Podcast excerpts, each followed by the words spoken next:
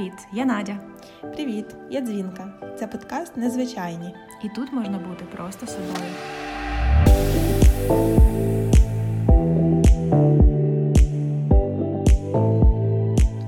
Герой цього епізоду на своєму прикладі показує нам, якою цікавою і практичною є наука.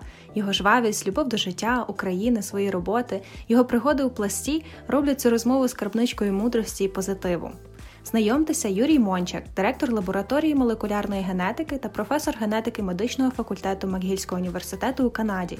Його дослідження генетичного коду дозволяють успішно боротися з важкими формами раку і рятувати життя. У нашій розмові ми не тільки знайомимося ближче з Юрком та його історією, а й торкаємось філософських тем на межі науки, релігії, етики та медицини.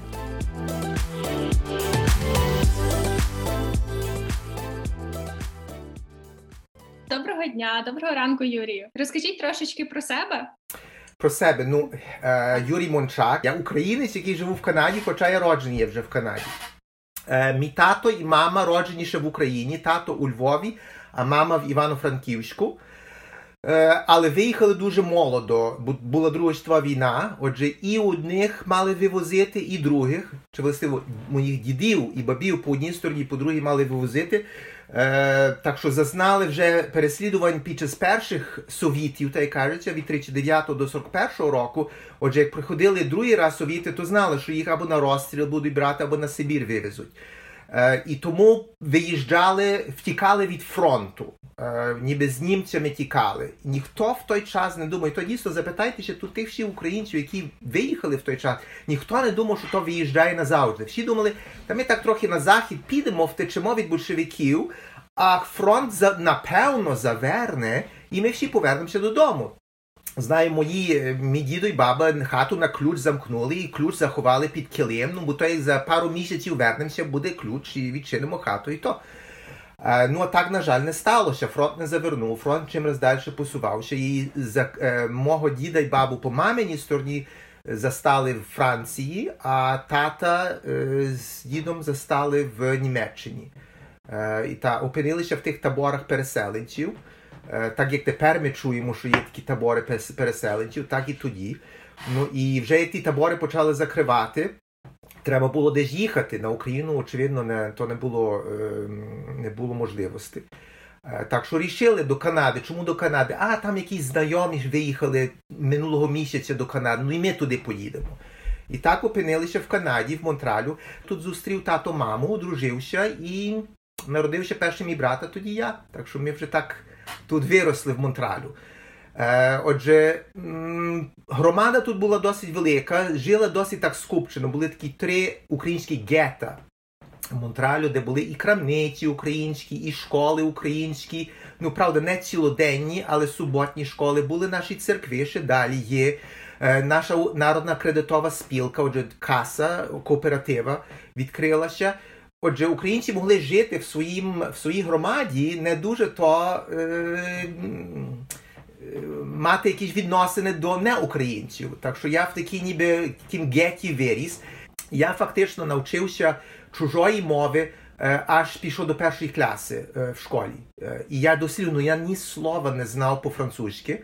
Сів в класі, ну а що по-французьки говорю? Я був одинокий не француз.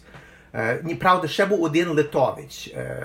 Отже, абсолютно ні слова, ну, але діти дуже скоро навчаються. Знаєте, головне, як ви маєте таке занурення в тій мові, ну то я вже до Різдва міг дуже легко е, комунікуватися з приятелями, вже на дворі ми бавилися і тим подібне, так що е, навчився вже по-французьки.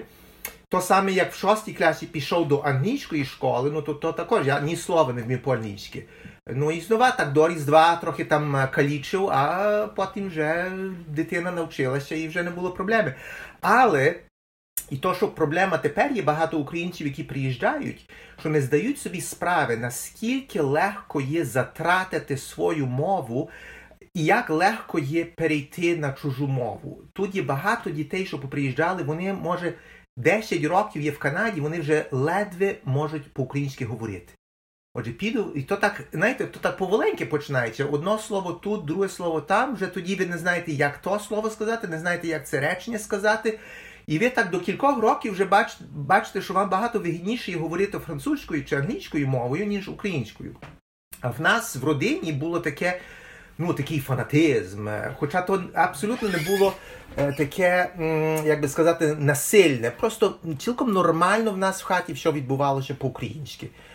І е, ні, я не пам'ятаю, щоб будь-коли мені батьки казали не говорити по-французьки або по-англійськи з моїм братом Голоном, він лише півтора року старший від мене.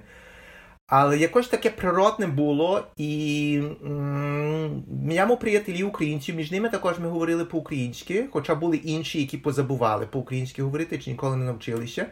І то так переходила мова по-українськи, по-англійськи. Навіть тепер я маю деяких приятелів, що я до них по-українськи, вони до мене по-англійськи відповідають. І воно якось так перейшло природно. Але також друга річ була, що діаспора тут головна та так звана політична, яка приїхала в після Другої світової війни. Е, ну, то то була так, було багато дуже свідомих людей. Були професори, мисті, е, письменники, диригенти, директори шкіл. Ну, ще дуже багато було е, так званої інтелігенції, чи пропорційно багато інтелігенції було. І ем, Отже, вони мали такі, такі, як би то сказати, відчуття, потребу бути тою бібліотекою. Україну зайняли москалі, ми тут мусимо своє вдержати. Отже, то витворило таке почуття самовижиття, що ми мусимо тут втримувати психологічно. Ем, І знаю, що одружувати з неукраїнцями.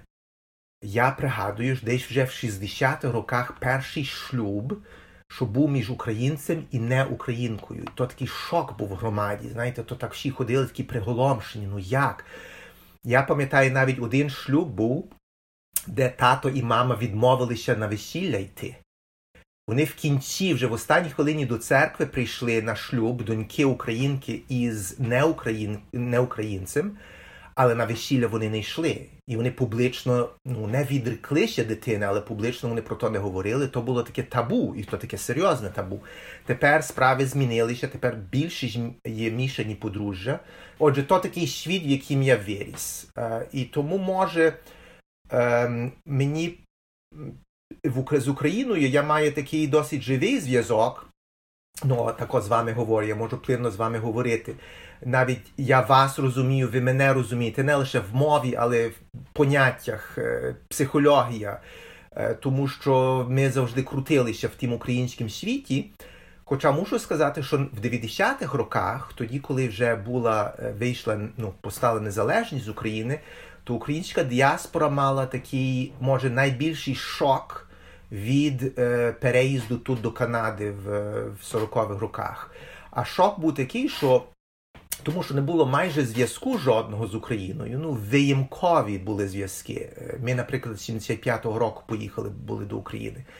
Але фактично не було жодного зв'язку, і більшість українців тут були е, переконані, що о, незалежність повстала, то означає, що ми повертаємося в часи 44-го року. Всі люди в Україні то є точно ті самі, які ми лишили в 44-му році. А воно так не було. Все ж таки 50 років е, російської окупації змінили у вас ментальність. А по-друге, просто час 50 років то є два покоління майже. Отже, люди міняються, хочуть чи не хочуть, так само, як тут люди міняються. І перші такі відносини з українцями з України в нас були страшенно такі відкриті. О, будь-який українець з України то є порядна людина. Е, Ми такий образ мали. Ну, на жаль, воно так не було. І спочатку та була така страшна якби, е, закоханість, і воно тоді трошки приголомшилося, тому що очі нам відкрилися, що все ж таки большевізм чи той комунізм мав свій вплив дуже сильний. А по-друге, Україна вже не є та, що була колись. І дуже багато людей мали е, тоді такі, як би то сказати, е, відразу до того, то, то, то, не є, то не є Україна, то не є правильна Україна. Навіть деякі казали, ми мусимо їхати міняти то, що типу. Так що е, то були такі досить е, часи, е, ну такі тяжкі часи для діаспори. Дуже багато е, зневірилося, е, сказали, ну то навіть так сказали, ну просто вже Україна є, ми вже тут не мусимо триматися за то українство, ми не мусимо тут його втримувати, вже є Україна. Так що то було таке 90-ті роки, тут були такі переломні в діаспорі. Пізніше люди почали зустрічати також і дуже порядних, дуже добрих, дуже благородних людей в Україні. І так починаю, дивіться, там дійсно там є добрі люди, ну а як? Ну і то для мене було також таке відкриття. Е, головно, мені то через Український католицький університет пішов, що я почав зустрічати людей. Я пригадую, перший раз я пішов на такий е, е, вечір на вечеру, де було, може, з 12 лікарів українських, таких свідомих. Я так сиджу і думаю, дивіться, то є лікарі наші, то є вау! Такі розумні, бистрі, інтелектуальні, інтелігентні люди. Я собі вже тоді змінив трохи також опінію, що то є е, подібні люди до мене. То не є якісь цілком чужі такі інопланетани, а а такі ну, подібні люди. І в мене також багато змінилося. Е, до, Може сказати, до тої міри, що я тепер себе почуваю більше, як би сказати, в себе вдома в Україні, головно у Львові, ніж в Монтралю тому що я залишився членом української громади, і така динамічна, жива українська громада вже таке є в Україні більше, ніж тут. Е, так що я тому на Україну їду з таким піднесеним духом. Хоча також, знаєте, їхати в Україну з канадськими долярами, воно трошки інакше є. То не є то, що жити там. Я так з моєю дружиною, так вже кілька разів говорю, кажу, мені би було цікаво так поїхати е, надовше, скажімо, на півроку е, до України і мати до діла з щоденними проблемами, як моє наставлення би змінилося. Е, так що може ще таке буде, що я такий експеримент переведу, поїхати туди і побачити. Е, так що, о, це є про себе. Як я опинився тут, хто то є то Юрко Мончак. Так, я якраз ви відповіли запитання, бо я хотіла спитатися, типу, а чи не плануєте ви, наприклад, переїхати в Україну? Та? От, але ви, ну, тобто, є є якісь думки. Експеримент буде. У вас е, тут е, в зумі назва мікроба. Я б вже цікавилася, чому. Тобто, і яку роль в вашому житті відіграють мікроби? Отже, саме то є псевдо моє пластове, е, більш специфічно мого курення е, пластового вовкулаків. Отже, ті, що є пластуни, будуть знати про що ходить. Очевидно, вовкулаки це найкращий пластовий курінь, який існує. Між іншим, вовкулаки також є в Україні. Е, так що то є мій курень. І в нас є традиція, що коли хтось стає повноправним членом курення, він дістає псевдо, яке вибирають йому його друзі. Е, в нас є досить такі цікаві псевдо, псевда, почавши від таких е, не дуже то контроверсійних, як, наприклад, мікроба, є офіцер, є бублик. Ну, але ми також маємо такий псевдо, як кастратий, маємо також курдуплик. В нас також існує горлоріз, наркоман і тим подібне. Отже, але кожне псевдо має свою історію. Е, отже, то є моє мікроба. А ем, воно щось трохи має доділо з тим, що я вчився е, в той час, то була така дуже така обскурна ділянка мікробіологія. От власне, от якраз хотіла запитати, що то ну воно очевидно, що має зв'язок з вашою діяльністю. Розкажіть, е, хто ви в професійному е... так, отже, в професійному можу себе навати офіційна назва то є молекулярний біолог. Е, що, що, що то є?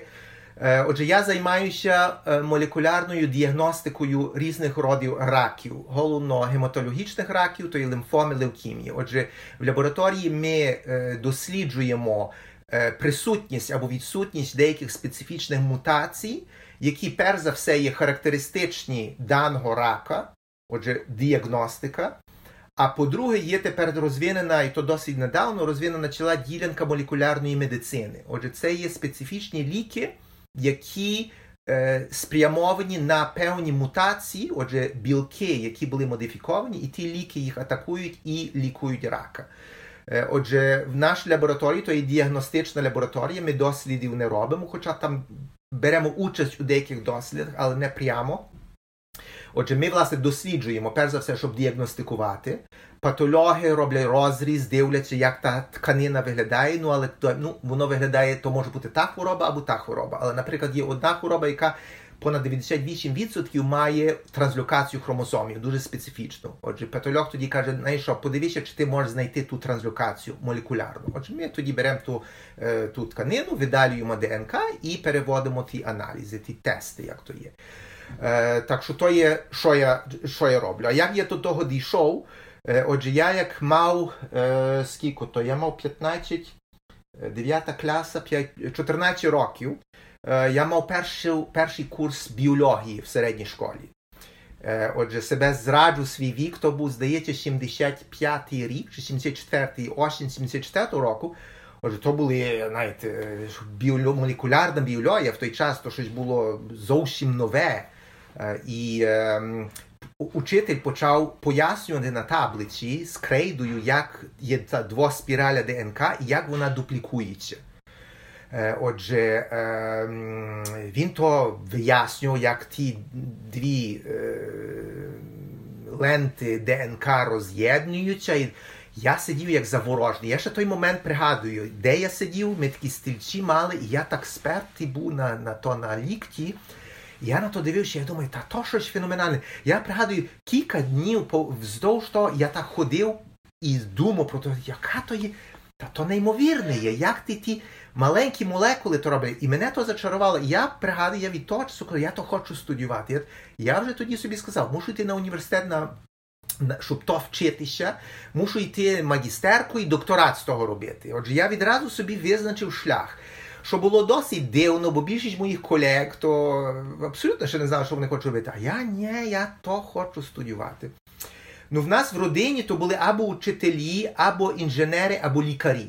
І то фактично були такі типічні українські професії. Ще тут адвоката можна докинути. Е, бо то є, знаєте, ще ментальність е, еміграції, біженців є, треба якусь роботу знайти, щоб тобі дасть хліб насушний, щоб вижити. Ну і так я знаю, тут в родині говорили, ну що то той Юрко буде з тим робити, з тими якимись мікробами, мікробами то виходило. Е, А я ні, ні, я хочу, то і цікаве, то і цікаве. Я знаю, тато навіть так, то вже багато пізніше, мама мені казала, знаєш, тато дуже журився, тато так до мене говорив, значить, до мами говорив, ну Даню, ну та скажи щось Юркові, може щось там піде на інженерію, може то ніколи не силували, але не хотіли, щоб я так, як то кажуть, ем, закрив собі світ. Е, але я ні, е, далі хочу то. Отже, я закінчив той е, середню школу, пішов там до коледжу на два роки, підготовка до університету і подався на мікробіологію. Чому на мікробіологію? Не тому, що я хотів бактерії, віруси, тільки молекулярна біологія ще в той час не була окремою ділянкою, то було у рамцях мікробіології. Отже, я на то пішов, закінчив бакалавріат мікробіології. Там же ми говорили про ДНК, і там, між іншим, я довідався власне про раки і мутації, які спричинюють раки. Е, і відразу я подався на магістерку, закінчив магістерку, відразу ще не закінчив ще тези, не закінчив магістерки, вже почав докторат. І докторат я почав суто в молекулярній біології, то вже був окремий департамент на університеті, молекулярна біологія, і я з того закінчив докторат. Знову теза ще не була закінчена, я почав вже постдокторат. На то я поїхав до Вашингтону, до е, то є National Cancer Institute, е, е, Державний інститут рака. То є частина тих всіх National Institutes of Health. Отже, то є найбільші, найбагатші лабораторії на світі. Так що мені тоді ж відкрилися очі. Вау, то є, то є серйозні досліди. Там фактично не було жодних фінансових обмежень. Будь-що тобі треба було купити, ти купував. Е, навіть ми мали, ми ніколи не видавали е, в повні наш бюджет. Е, але там я бачив, яка є ціль. І тому, власне, американці мають ту таку жилку, що вони в них то чиститься як інвестиція.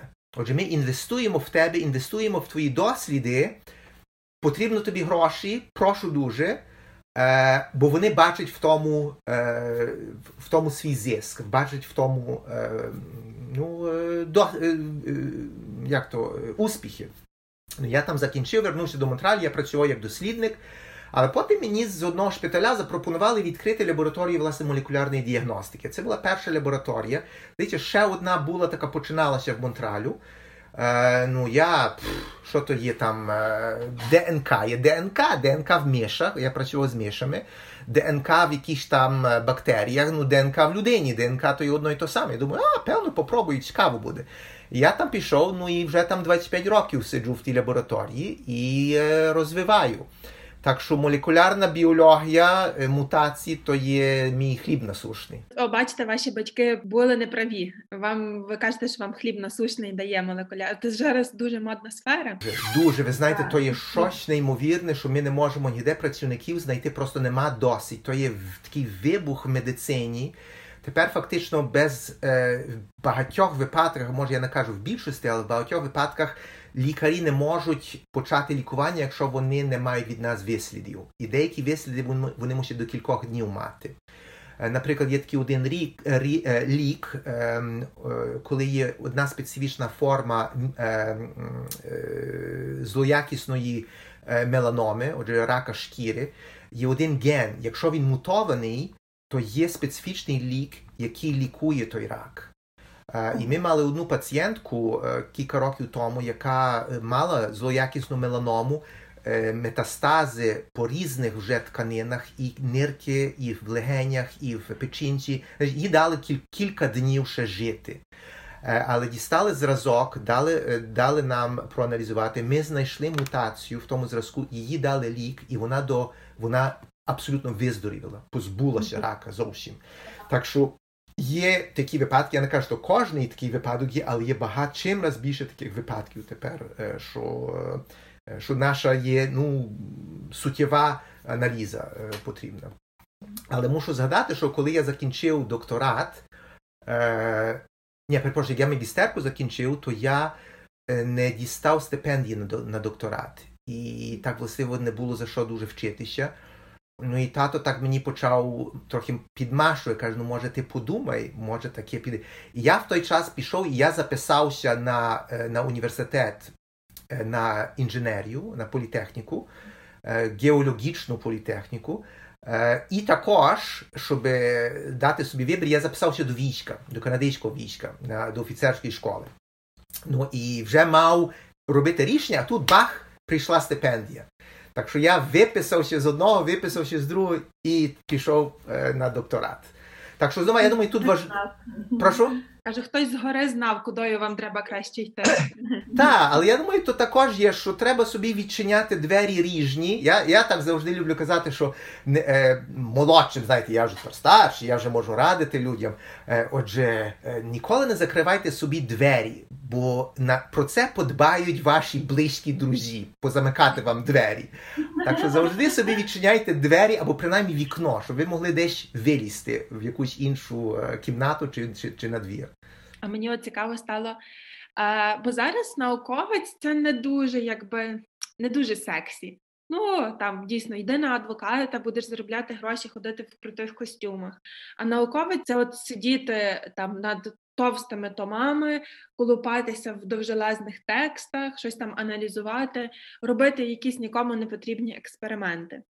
І бач, бачачи ваш приклад, це дуже надихає, що реально можна знайти в науці ту сферу, яка цікава, туди заглибитися, там кайфувати від того, що робиш, і навіть е, ну, заснувати круту лабораторію і заробляти гроші на цьому, І рятувати життя. і рятувати життя. Це таке Так. комбо.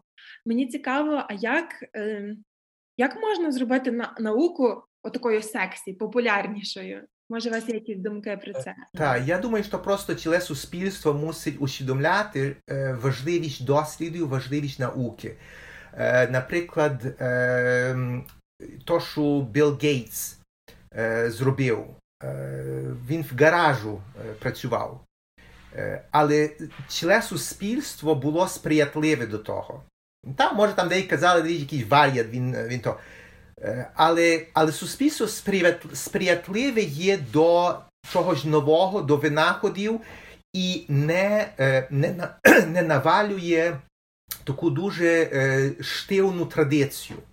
Мені здається, що то є одна з великих проблем, які є в Україні, але не лише в Україні, а на загал в- з тих ще е, радянських е, з е, країнах радянського впливу, що там дуже ієрархія була, була сильна. І де ж дістатися, то треба було або, вибачте, лизати, або треба було десь підкупити когось, або просто бути генієм. Тоді забирали, і ви фактично тоді працювали для держави. Е, Один такий може позитивний, то є, власне, е, щодо е, мілітарної цілої сфери в Радянському Союзі, отже, в дослідах ви були чимсь. Або, наприклад, щодо ядерної енергії, також це була то, значить, там, там можна було вибитися, і це була досить популярна сфера. Тут на Заході будь-які досліди є цінювані суспільством. Так що я думаю, то є, власне, в першу чергу, то є наставлення цілого суспільства. О, двічі він йде на університет, то цінують. А по-друге, і то, я думаю, бракує ще наразі в Україні і в країнах Радянського Союзу, є бачити якусь майбутність. Що є все ж таки тут гранти є. Очевидно, ви не живете як мільйонер, але ви з того можете життя побудувати. Отже, є якась майбутність в тому, є запотребування, де мені здається, в Україні того наразі ще нема. І то мусить виробитися, то мусить суспільство виробити вже тепер, як принаймні в медичній сфері Уляна Сопрун почала е, робити ті реформи. Е, я знаю багато лікарів молодих, таких 25-27 років, від, повідкривали свої клініки приватні. Отже, то вже був такий поштовх, вони вони захоплені. Вони там знаю навіть одну таку, е, вона вагітна, але ту підлогу в себе в приватній клініці пуцувала, приготовляла все до відкриття клініки. Знаєте, бо то є щось ваше. Так само щодо дослідів, ви не працюєте для держави, ви працюєте для себе. І тут, я думаю, також є дуже важливо. Я як я ще пригадую, як ми відкрили новий такий раковий ген, я пригадую, як я. Мамо, рідне, як я кричав, бігав по лабораторії, бо я висід дістав. Але не тому, що я відкрив для когось, я просто зробив відкриття. І воно є цінюване е, суспільством. Так що я думаю, тут просто треба, щоб ціла ціла е, е, ну, українське суспільство почало цінити, щоб їх, щоб могти оцінювати правильно працю дослідників. Ну, то бере трохи часу. То потребує також інвестиції від уряду, щоб, наприклад, то не були якісь диваки, а звичайні люди, які мають можливість вибитися. Я зустрічався з багатьма молекулярними біологами в Україні. Ви знаєте, лабораторії, ну то є щось дуже дуже таке ну, бідне. Порівняти до наших лабораторій, то є бідне. Отже, хтось як хоче працювати в тій сфері, він просто бачить, що його зневажає ціла державна апаратура. Знаєте? І то воно відкидає людей хіба якихось виємкових, дуже відданих людей. Е, але так на загал воно відкидає, не каже, ну мене ніхто не поважає, вони не поважають того. І тому тут є найважніше, то, щоб була та зміна в, в, в поглядах на загально і суспільства, і держави. А а то, я думаю, з часом прийде, вже починає воно трохи. Тепер головно з коронавірусом, лабораторії, які роблять ті ПЛР-тести і тим подібне. Отже, вже є, у, дивіться, треба, треба. Е, отже, я думаю, то є лише час, але на то потрібно мати зміну в, в суспільстві, щоб ви бачили, яка є важливість е, науки і дослідів. Я вас слухала. Знаєте, в мене таке виникло питання. Е, ваш нік мікроба. Ви сам дуже такий е, життєрадісний, веселий, е, позитивний, смішний. І я щитую вас якусь таку трохи дитячість. Спостерігаючи за іншими дорослими, от в мене якесь таке враження, що ну якось люди занадто вже ну, дорослість якась така дуже сумна, серйозна, дуже така нудна. Як вам вдалося е, там залишити в собі оту якусь таку дитячість. Дитячу цікавість можна Так, цікавість, захват. Ну я думаю, тут є е, дві такі два фактори. Можливо, мій характер такий є. Е, ну я не буду так, але з жінкою, я ну я скажу, я 59 років маю, буду 60 мати незадовго.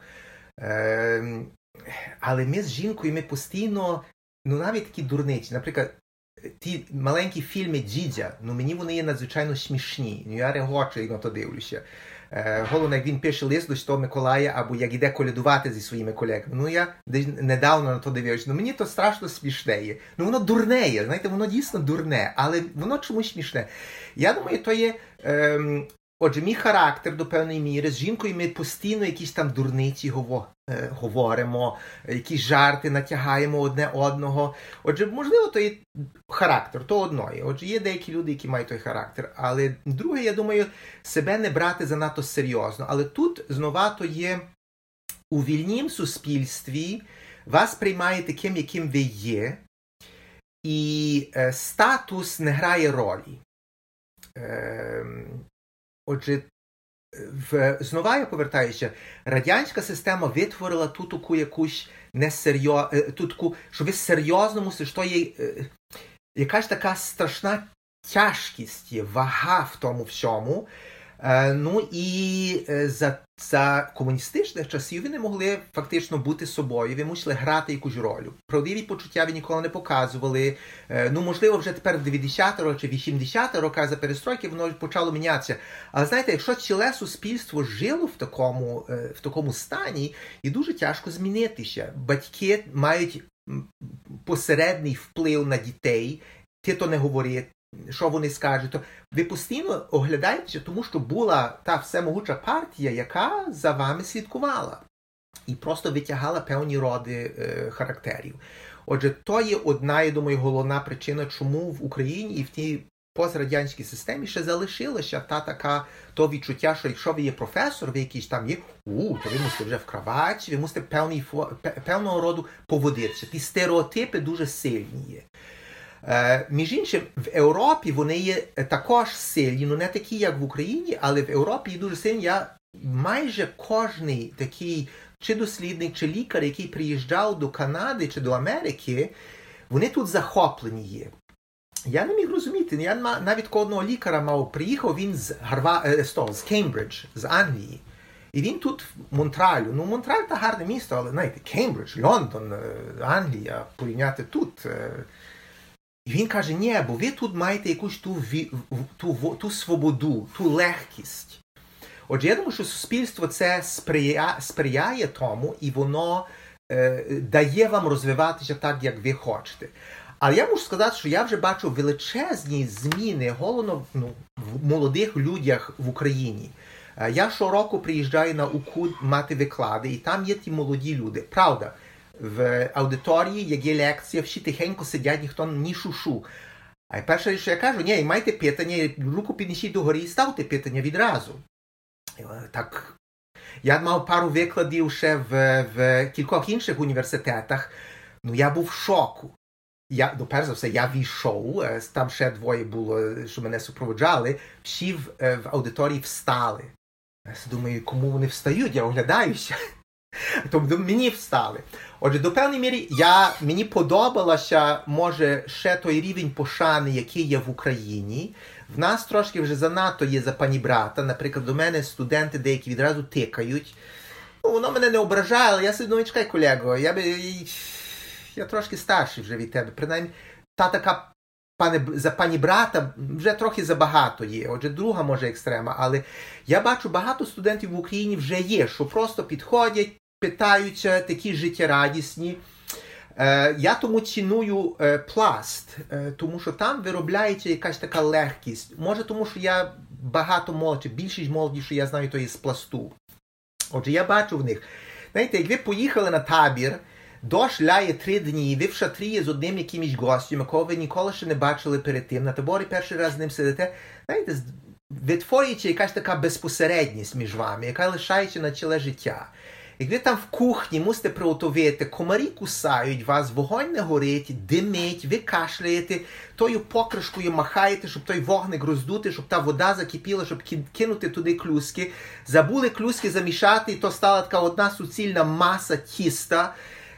То краєте потім на вас ваші колеги з тими нашками підходять, нарікають, жар. Знаєте, воно воно само по собі виробляє якусь таку легкість, що ви себе серйозно дуже не берете.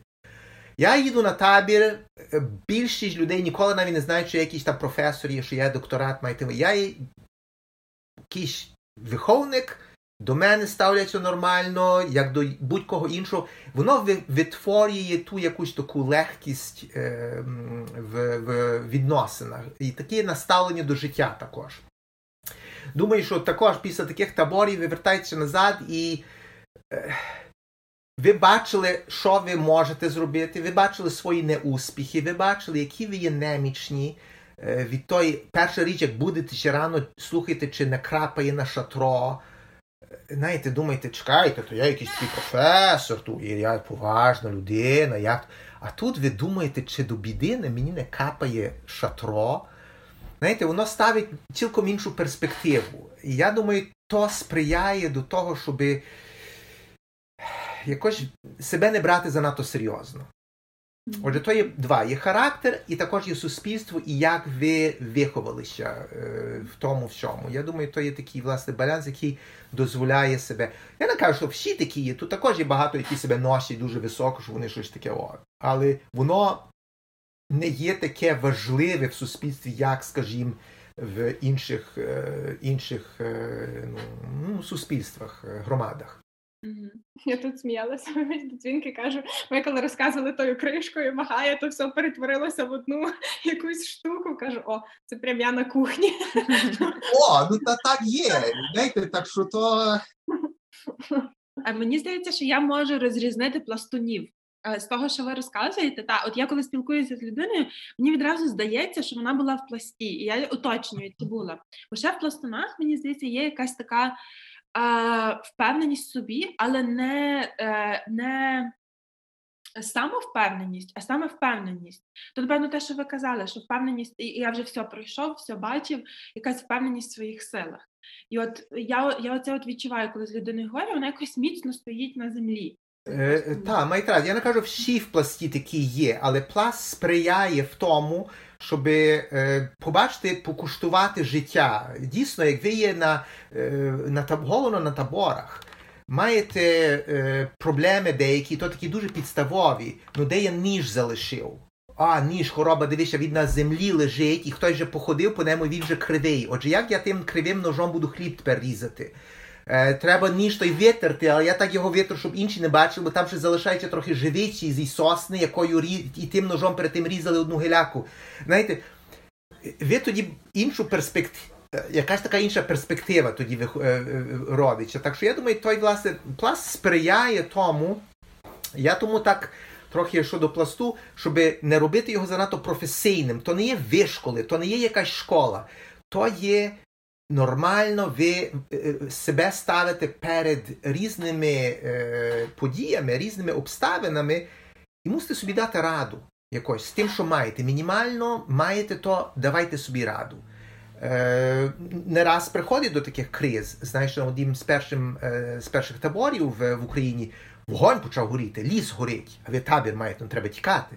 Знаєте, Отже, є такі кризові моменти, але переважно ті всі кризові моменти то є такі більш делікатні. О, шатро діраве, мені мішок до спання е, замок, я маю в ньому спати. Що мені робити? Як собі дати раду з тим? Або маю той надуваний матрац, в ньому дірка, і він спустив, я тепер сплю просто на землі, там камінь під крижами є. Знаєте, то є такі щоденні, і то впродовж цілого дня ви маєте таке. Отже, ви перш за все бачите, що ви не всемогучий, бачите, що та та вся інженерія, ті всі то, то, то круте авто, що я маю там вдома, воно до нічого тепер є. Я тут мушу сам своїми руками, своїми колегами дати собі раду в деяких ситуаціях. Отже, воно до певної міри таку якусь легкість, е, світосприйняття робить таке більш, е, більш доземне. Але також ви бачите, ніби ту велику перспективу. Ну і ви дряпаєтеся на ту гору, піт вам капає, той наплечник ріже тут в в, в, в рамена. Е, то є. Ви змучені, голодні, спрагає, ну просто домучі. І ви виходите на вершину гори, знаєте, і ви як дивитеся на те, що ви то що забуваєте. Я то все порівнюю до того, як е, мама родить дитину. Ну я ніколи не не, не пережив того, але е, біль мусить бути жахливий. Але тоді, як дитина народиться, і ви тримаєте, ну ви забуваєте, тут тут є моя дитина. То саме я думаю, як на гору. Ви на гору і раптом на то, що дивиться, і кажете, починаєте, як вже сходите з тої гори пару годин пізніше, ви вже плануєте наступну прогульку на якусь гору. Отже, ви вже позабували то, той всій труд, е, той піт, той голод, спрагу, бо є та якась тале, ви побачили ту велику перспективу того всього. І тому, власне, ті пластові табори, вони то власне дають вам ту велику перспективу. А, а ще частиною вашої ідентичності є також релігійність. Вас формувала громада українців, ваші батьки, які входили в цю громаду, ваше захоплення молекулярною біологією і також церква. І мені зараз дуже цікаво, як у вас поєднується релі... релігія, віра і е, те, що ви бачите, що що, що людина це сукупність мікроелементів, які можна редагувати, які можна ну, міняти. Як воно в вашому світогляді оці два е, два такі світи, два світогляди поєднуєте? Ой, то є дуже на часі питання, і то є таке дуже гостре питання. Е, і е, до певної міри е, церква, е, церква як інституція тіла е, трохи занедбала поступ в тому, трошки застрягла в минулому, хоча є. Я починаю тепер відкривати багато таких дійсно передових церковних людей, які, з якими дуже цікаво є власне говорити. Я мав нагоду мати стрейка, який, отже, тата брат став священником. Він перший був інженером, тоді пішов на, на теологію. Е, і він дійсно був дуже такий розумний, його дуже цікавили нові ті всі винаходи. Я з ним багато розмов переводив, головно, як я докторат робив е, молекулярної біології, він дуже цікавився тим. І я з ним багато міг говорити, і тому що він був надзвичайно розумною людиною. Е, він не був такий закритий, він дійсно був відкритий на всяк. Він, між іншим, любив дивитися. Тут була така дуже популярна програма Star Trek. То є про такий космічний корабель, який, отже, він на то дивився, уявіть собі доктор теології, дивиться на Star Trek. Ем, отже, ми мали багато таких розмов, і я головно завдяки е, е, е, тим розмовам поєднав власне мою віру і той фізичний світ. Але то не є щось нове. Наприклад, Мендель, той, що відкрив генетику, батько генетики, то є монах, то є священник, отже, теологія. Особа, я вже якраз тепер забув. Е, фізик, який теорію е, перший раз кинув теорію Big Bang, як всесвіт постав, також той священник. Е, Ватикан має свою величезну обсерваторію космосу. Думаєте, Ватикан? Регулярно Ватикан скликає міжнародні конференції. Очевидно, про то дуже ми не чуємо, але конференції на наукові теми кільканадцять років тому, як почали говорити власне про е, нові планети, е, земноподібні планети, які знаходяться десь в інших е, сонячних системах, отже, е, і життя, чи там може бути життя. Отже, була міжнародна конференція, спонсорована і скликана Ватиканом, на якій приїхали різні науковці, не лише теологи, а різні е, науковці, фізики, біологи і тим подібне.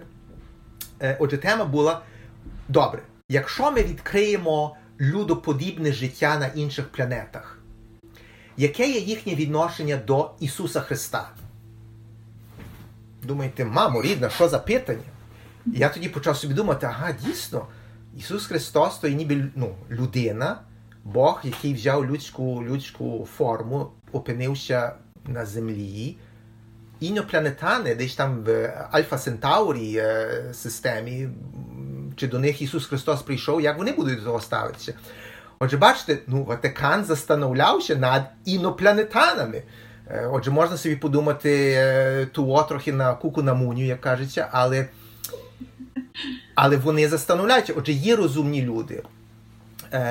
В, і, і, і я думаю, тут головно тепер в модернізмі, де наука страшно скоро пішла вперед.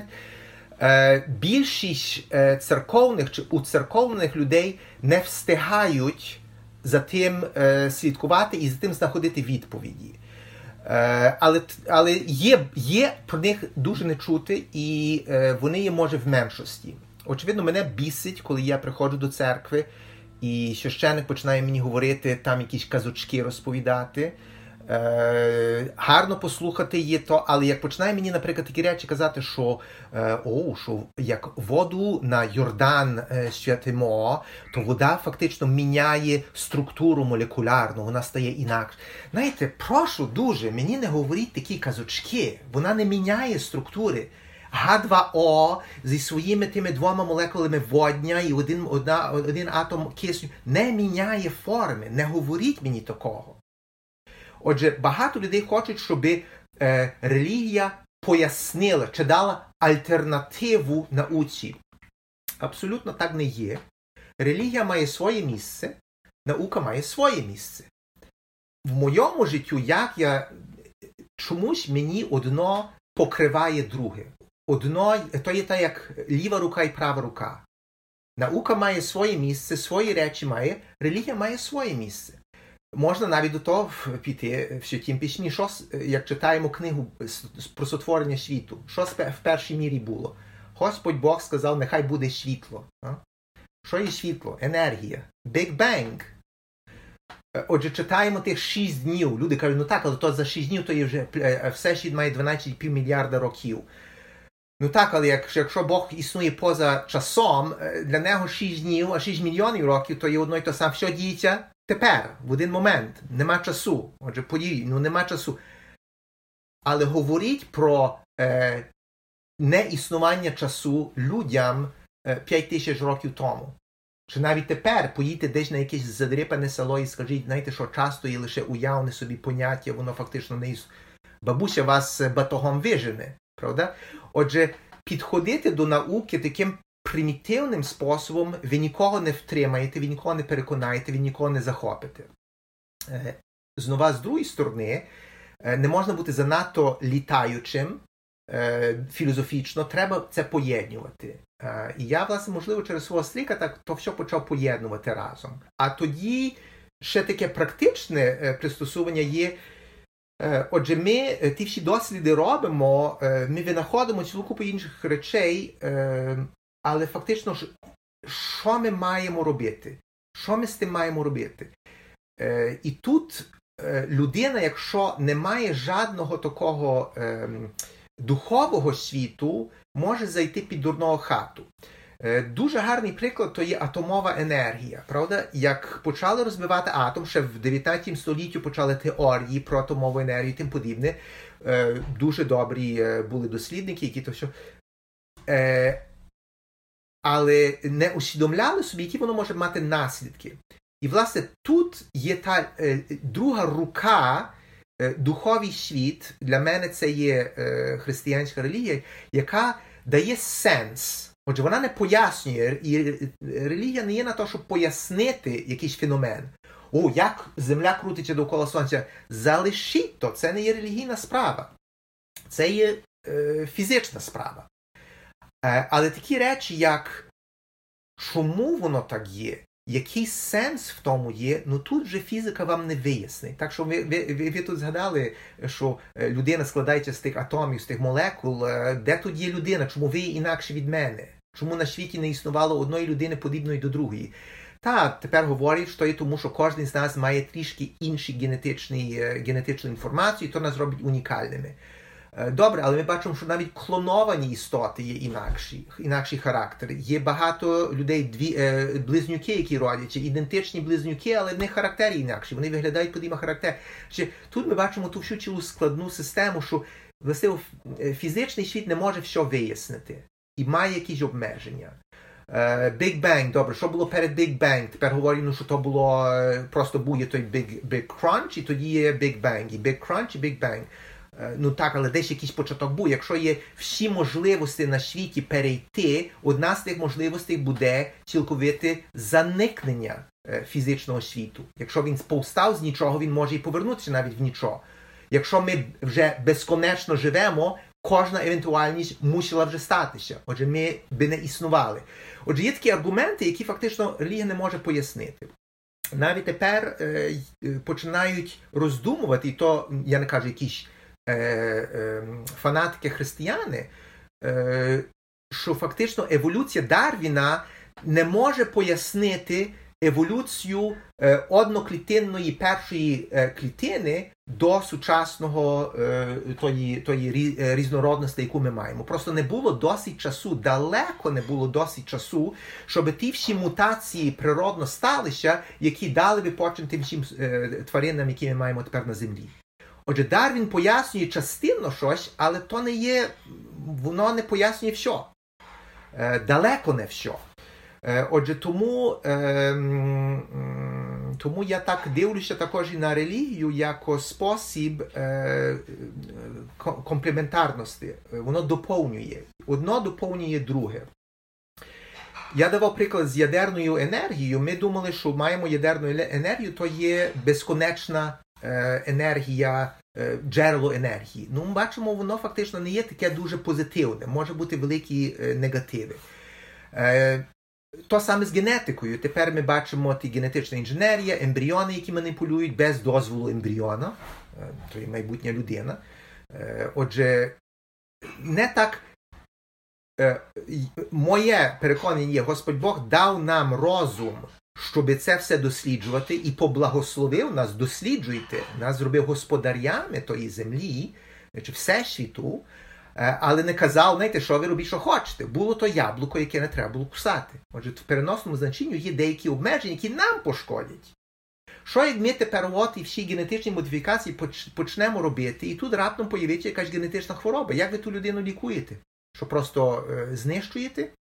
Ми бачимо дуже гарний приклад, що загнав нас всіх під дурного хату, то і той коронавірус. Просто неприродно ми ставимося до природи, починаємо на ню тиснути, ну вона відпихається, правда?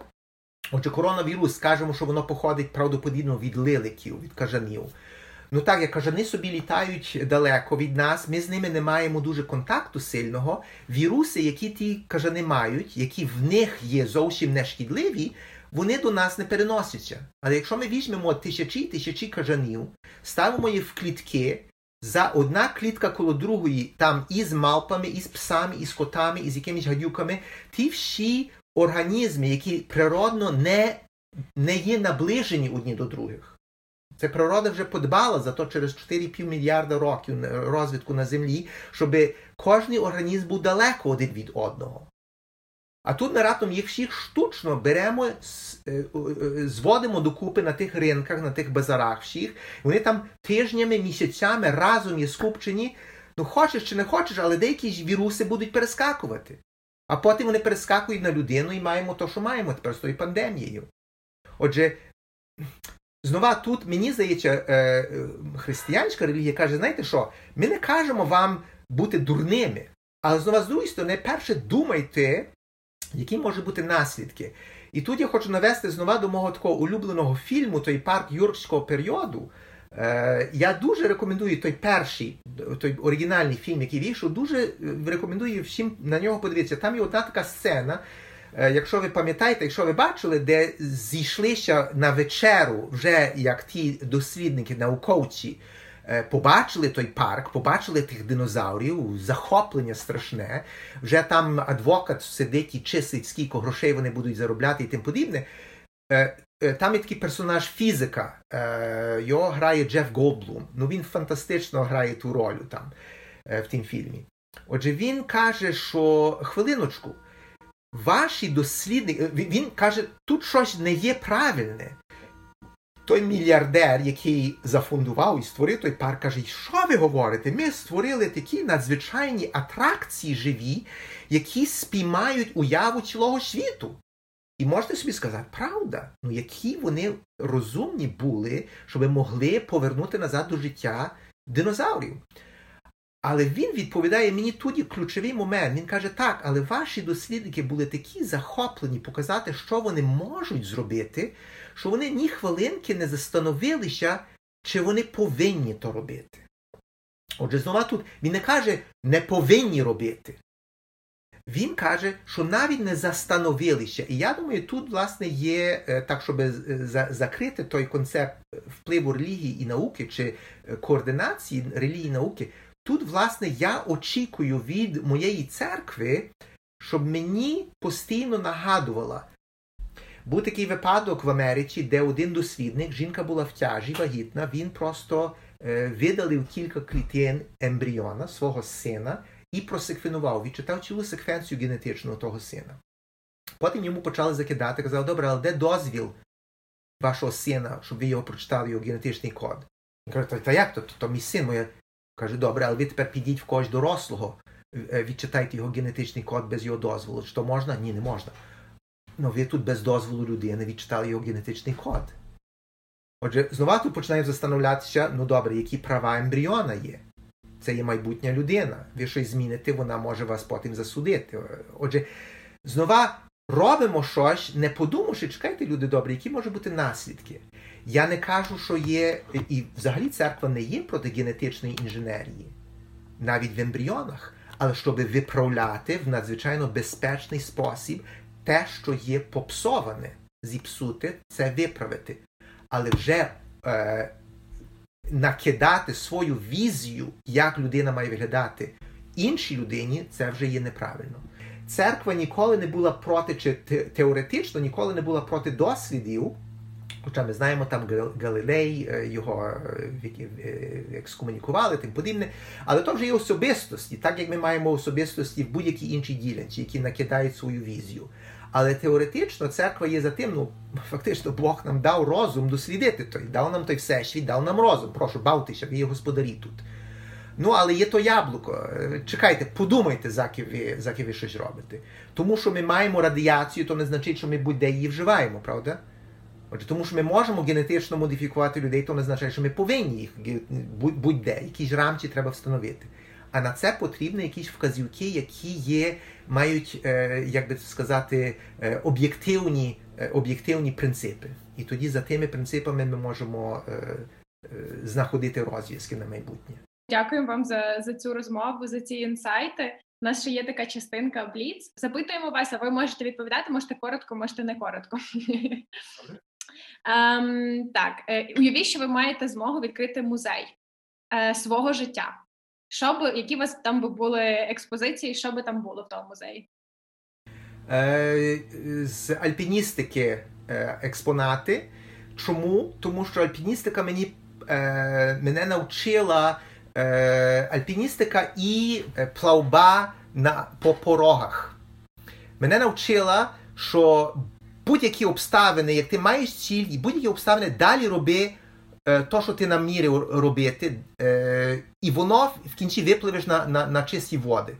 Дійдеш до того вершка. Як ти йдеш під під гору, не дивишся, як далеко той вершок є, просто дивишся крок за кроком, крок за кроком тут тепер. І вийдеш на гору.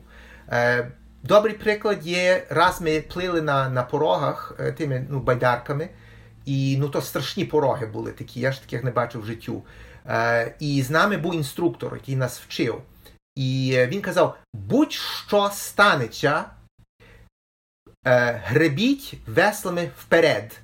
Будь-що станеться, гребіть веслами вперед, навіть якщо ви обернете в противну сторону. І вас веде в одну сторону, ви гребете в противну сторону, будь-що гребіть далі.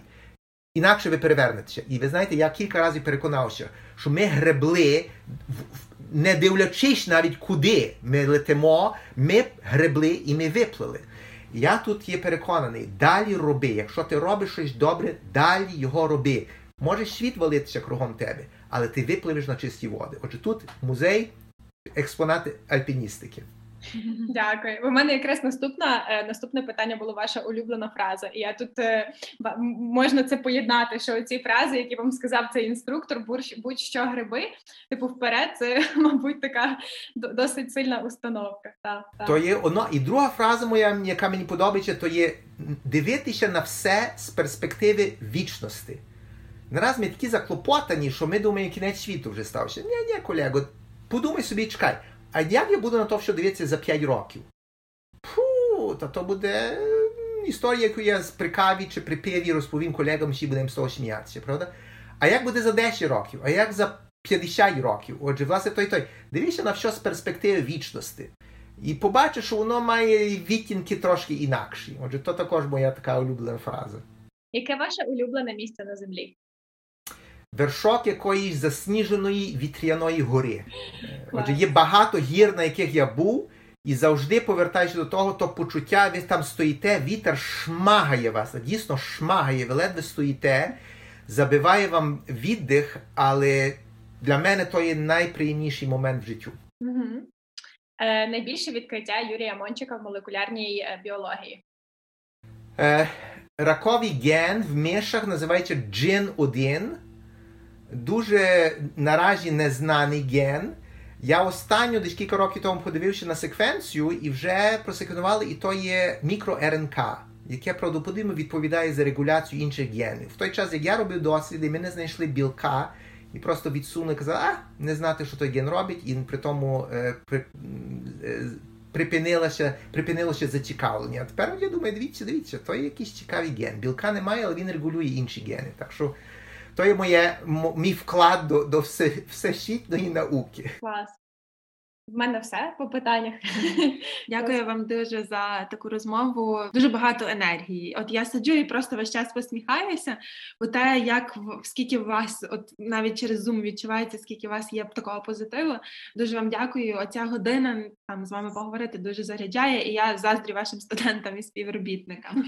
Ой, та я дуже дякую вам. Ну а а ви е, е, ще повернутися до самого початку. Ті люди, які власне такі вільні. Отже, я у вас то бачу. Ви такі ну я не знаю, скільки вам років, ви, можливо, вже є мамою, мамою, чи чи то маєте своїх дітей, але ви як трохи як малі діти. І трим... пільнуйте того. Не дайте, щоб суспільство у вас закрило. Далі там подурійте трохи. Ну, Треба себе не дуже серйозно брати. Так що гратулюю вам. Мені Ви, ви мене надихаєте. Під час розмови з Юрком мені здалося, що час зупинився. Година пролетіла, а в голові залишилося ще багато запитань. Е, але це дуже хороша мотивація шукати відповіді на них далі. Точно знаю, що тепер кожного разу, коли я буду на чимось сильно побиватися, запитаю себе, а чи матиме це якесь значення через 5 років? Дивімося на все з перспективи вічності, як радить Юрко. До зустрічі в нових епізодах.